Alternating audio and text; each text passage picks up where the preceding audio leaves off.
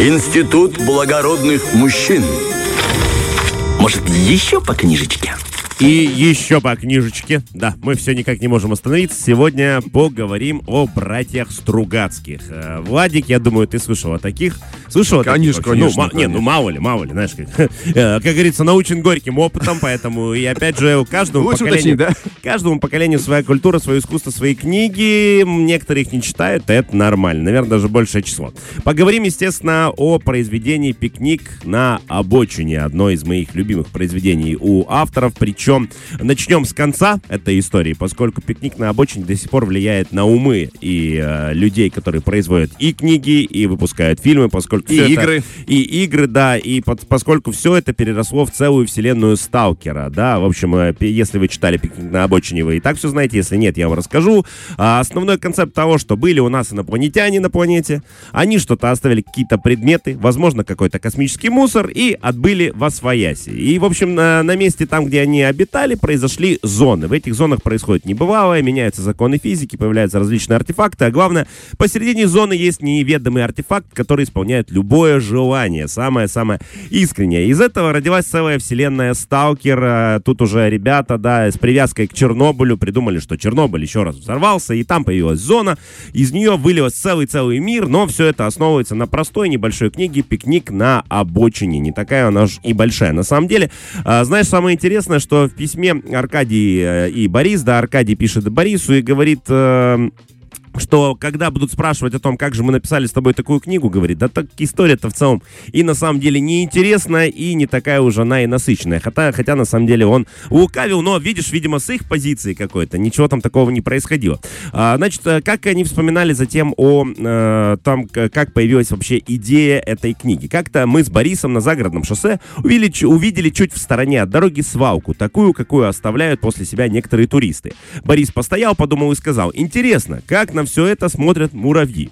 Через некоторое время эта мысль всплыла, трансформировалась, приобрела более законченную форму, и мы сели за работу. Получился пикник на обочине, повесть о том, что фантасты называют посещением.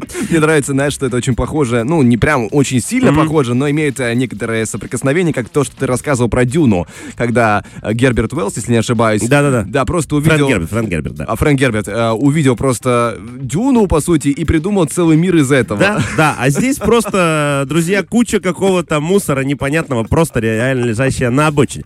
Опять же, с моей позиции, «Пикник на обочине» самая-самая грустная книга у Стругацких. Да. Казалось бы, что она невероятно интересная, насыщенная, э, сталкеры бродят, находят какие-то артефакты, есть какой-то артефакт, который исполняет все самые желания, все такое прям бурное, но при этом, если вы представите и вчитаетесь в текст, ничего там не происходит. Были инопланетяне, но мы для них настолько мелкие, либо настолько неразумные, что они даже не попытались наладить с нами контакт. Они высадились на планете, что-то сделали, какие-то свои дела и отправились в Освояси. И все, что происходит после этого, по сути, ну просто действительно пикник на обочине какой-то огромной вселенской игры. А инопланетяне даже не решили не по- попытаться с нами каким-то образом скоммуницировать. И это на самом деле очень и очень грустно. В общем, э, возвращаемся к истории. 20 февраля 1970 года, первая рабочая запись в дневнике, они приступают, в общем-то, к э, реализации идеи. Идея была сразу же та же самая, единственное, менялись э, места. Сначала это должен был быть Советский Союз, после чего они перенесли все это на Запад. Опять же, страна конкретно не указывается, можно угадать по некоторым отсылкам, что, видимо, это Соединенные Штаты Америки, но там э, нет особой э, разницы, в каком э, происходит там месте, поскольку это может быть и Канада, и Австралия, и Штаты, и это тысяча мест. Они конкретно не указывают. Они, в общем, договорились об идее. 15 января 1971 года они уже встречаются в Комарово, они там написали большую часть своих книг и начинают там работать. И, в общем-то, они начинают разрабатывать всю эту зону. Интересно, что отталкиваются они, опять же, от зоны. То есть они очень долго спорили, а, взаимодействуют ли инопланетяне при посещении с человечеством или нет. И э, были, были разные мнения. В итоге, я так понимаю, пришли к пониманию, что нет. Самая фишка и самый юмор-то, и Да, самый да. ужас книги, что никто ни с кем не взаимодействует. Напихали нам каких-то неведомых артефактов и улетели в свои какие-то голубые дали. Причем э, сталкеров они называли еще трапперы в начале. Первой версии это были трапперы, затем уже появилось это слово сталкер, и, в общем, оно в русском языке приписывается исключительно братьям Стругацким. Опять же, Интересно, что когда вышла книга, вышла она не книгой, а вышла журнальной, э, журнальным рассказом, да, то есть они разбили ее на некоторое количество глав, цензура спокойно ее пропустила, причем, забегая немножко вперед, мы чуть поговорим еще и о Тарковском, о его сталкере, поскольку это все взаимосвязано. А, когда говорят о цензуре, не пускали сталкера, знаешь, э, то, что я вычитал, не пускали не потому, что как-то они там что-то рассмотрели, стилистически не подходило по то, что писали тогда. Вот и все. Что фильм, что книга. Вот, ну, не входил ни Тарковский, ни Стругацкий не входили в стилистику того, что происходило. Поэтому mm-hmm. иногда им ставили препоны. Никто им там ничего не запрещал. По большому счету никакие э, части а там книги... запрещать как бы нечего Да, особо. никакую часть книги не вырезали, просто были определенные какие-то, я так понимаю, бюрократические препоны, и поэтому книга аж вышла через 8 лет после того, как ее опубликовали. То есть все ее прочли, а потом вышла уже книга. Я, честно, начинал читать, но по мере погружения в эти самые аномальные зоны все депрессивнее, депрессивнее, Мгм. я, честно говоря, так и забросил. Но я Честно, ни- да. никакой сатиры я не увидел в этом всем. Книга невероятно депрессивная и заканчивается очень и очень грустно, когда сталкер добирается туда, да, он просит счастья для всех, и все это настолько неискренне читается, что ты просто не понимаешь, что я сейчас дочитал. Ну, правда. А, вот э, мне всем э, всегда нравились Стругацкие тем, что Достоевщина в них, конечно, присутствует максимально. Самая хорошая книга у них, э, ну, самая такая озорная, понедельник начинается в субботу, все остальные, конечно, говорят о каком-то будущем для нас не слишком радужном. И, в общем, естественно, самый главный читатель, который обратил внимание на книгу «Пикник на обочине», был Тарковский. Тарковский невероятно много читал. Он связался с братьями. э, артхаус нашел артхаус. да, артхаус нашел артхаус. Причем у него, естественно, был творческий кризис. Хотя он снимать одно, ему не давали, говорили, не надо. Он, чтобы ты понимал, э, если честно, это даже немножко страшно, чтобы получилось, он хотел снять «Идиот» по Достоевскому. Чтобы наснимал, чтобы наснимал Тарковский, я даже боюсь себе представить. Поэтому, возможно, даже хорошо, что дали ему снимать фантастику. Дали и говорят, ну, слушайте, фантастику-то пусть снимает как хочет, это же фантастика.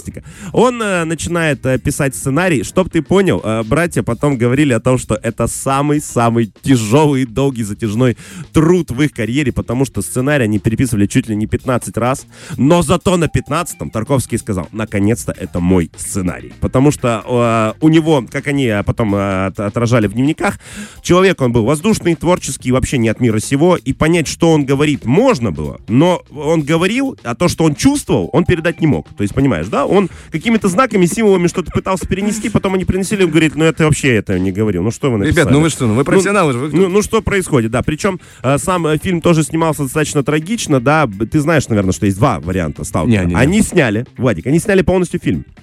Сняли максимально близко к книге. Все снимают, все прекрасно. Э, он едет на проявку пленки, тогда это все было на пленках, на монтаж, а она вся засвечена. Оказалось, что они не умели пользоваться пленкой кодек, она тогда только появлялась в Советском Союзе. Они просто не знали, как правильно с ней пользоваться. То есть, понимаешь, да, он снял фильм, а его нет. Естественно, Тарковский слег сердечным приступом, но очень быстро пришел в себя и сказал, что это великолепная возможность снять тот самый «Сталкер», который он хотел. Они снова переписывают сценарий. Причем, э, больше, кого больше всего не любил Тарковский в романе, как ты думаешь? Вот кого? И Не знаю. Главного героя, потому А. что для него он был бандит. Ну и ты помнишь пикник на обочине? Но они, по сути, да, не незаконно, занимались, да, да. да, они занимались незаконной деятельностью. Сталки, э, и Тарковский говорит, наконец-то мы из бандита сделаем мессию. И в фильме, если ты э, смотрел, да, Не, я, я так не гляну. я не- знаю, не глянул. я видел отрывки, просто, я знаешь, я смотрю такую депрессию в клубе, я, я оставляю позади это. Э, да, и там Тарковский, когда снял уже Сталкера, Сталкер у него своего рода мессия, даже, наверное, блаженный немножко, то есть он вообще не от мира сего, он такой проводник по зоне, он не собирает никаких артефактов, он ведет людей, которые хотят попасть к кубу желаний, да, дойти до этой машины исполнения желаний, он их проводник, то есть он ничего не выносит из зоны, он не богатый, как в книге, у него нет денег, у него ничего нет, он такой просто, знаешь, э, помогает тем, кто в этом нуждается. И э, сам Тарковский говорил о том, что именно такой сталкер должен быть, что не, не вот этот, который э, на деньгах наживается, а на идее. Естественно, вышел когда фильм, он, как и ты говоришь, вызвал неоднозначное впечатление, опять же, у всей съемочной группы, включая тех, кто принимал участие в нем, увидев готовый результат. И, к сожалению, некоторое время, достаточно долгое, чтобы ты понимал, э, кинопрокат происходил утром. Утром, либо в дообеденное время, ну и ты понимаешь, Не кто-то- совсем прайм-тайм, да? да, не- во-первых, там никого не было, а те, кто приходили посмотреть утром фильм «Сталкер», ну, видимо, понимая пикник на обочине, ожидая, как они там бегают по зоне, видели совершенно другое. И э, в итоге, к сожалению, конечно, получилось, что получилось, но свое Тарковский забрал, он, конечно, легенда, он действительно действительно гений, и фильм «Сталкер» в итоге братья Стругацкие назвали самой точной экранизацией своей э, книги. Хотя, хотя он вообще про другое. Хотя вообще про другое, да.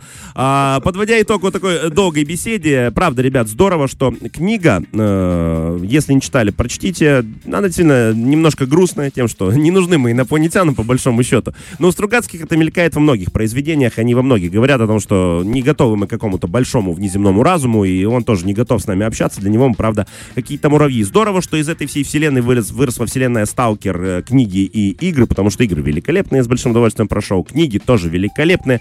Если хотите что-то почитать, поищите. Там гигантское количество. Они просто взяли эту зону, напихали в нее артефактов. То, что мы хотели, понимаешь? Артефакты, мутанты, все бегают, стреляют, находят артефакты, опять бегают, стреляют, и все это невероятно замудренно и загадочно. А, в общем, действительно, влияние и Тарковского, и э, братьев э, Стругацких на культуру веро- невероятное, поэтому огромное спасибо за такую книгу. Если не читали или не смотрели, ну, слушайте, ну, один раз «Сталкера» можно посмотреть просто как культурное явление, понять, ну, над чем все Проверить себя на прочность, я бы да, так да, сказал. да. Если досмотрели, то поверьте, уже ни один фильм вас э, не смутит. Да, спасибо тебе большое за этот рассказ, это было очень интересно. Друзья, мы же идем дальше по эфиру, у нас впереди еще есть э, одна, э, скажем так, одна из частей нашего эфира, еще одна беседа, но пока что музыкальный перерыв, поэтому делаем погромче, не переключаемся и слушаем нашу волну 104.1 FM. Фреш на первом.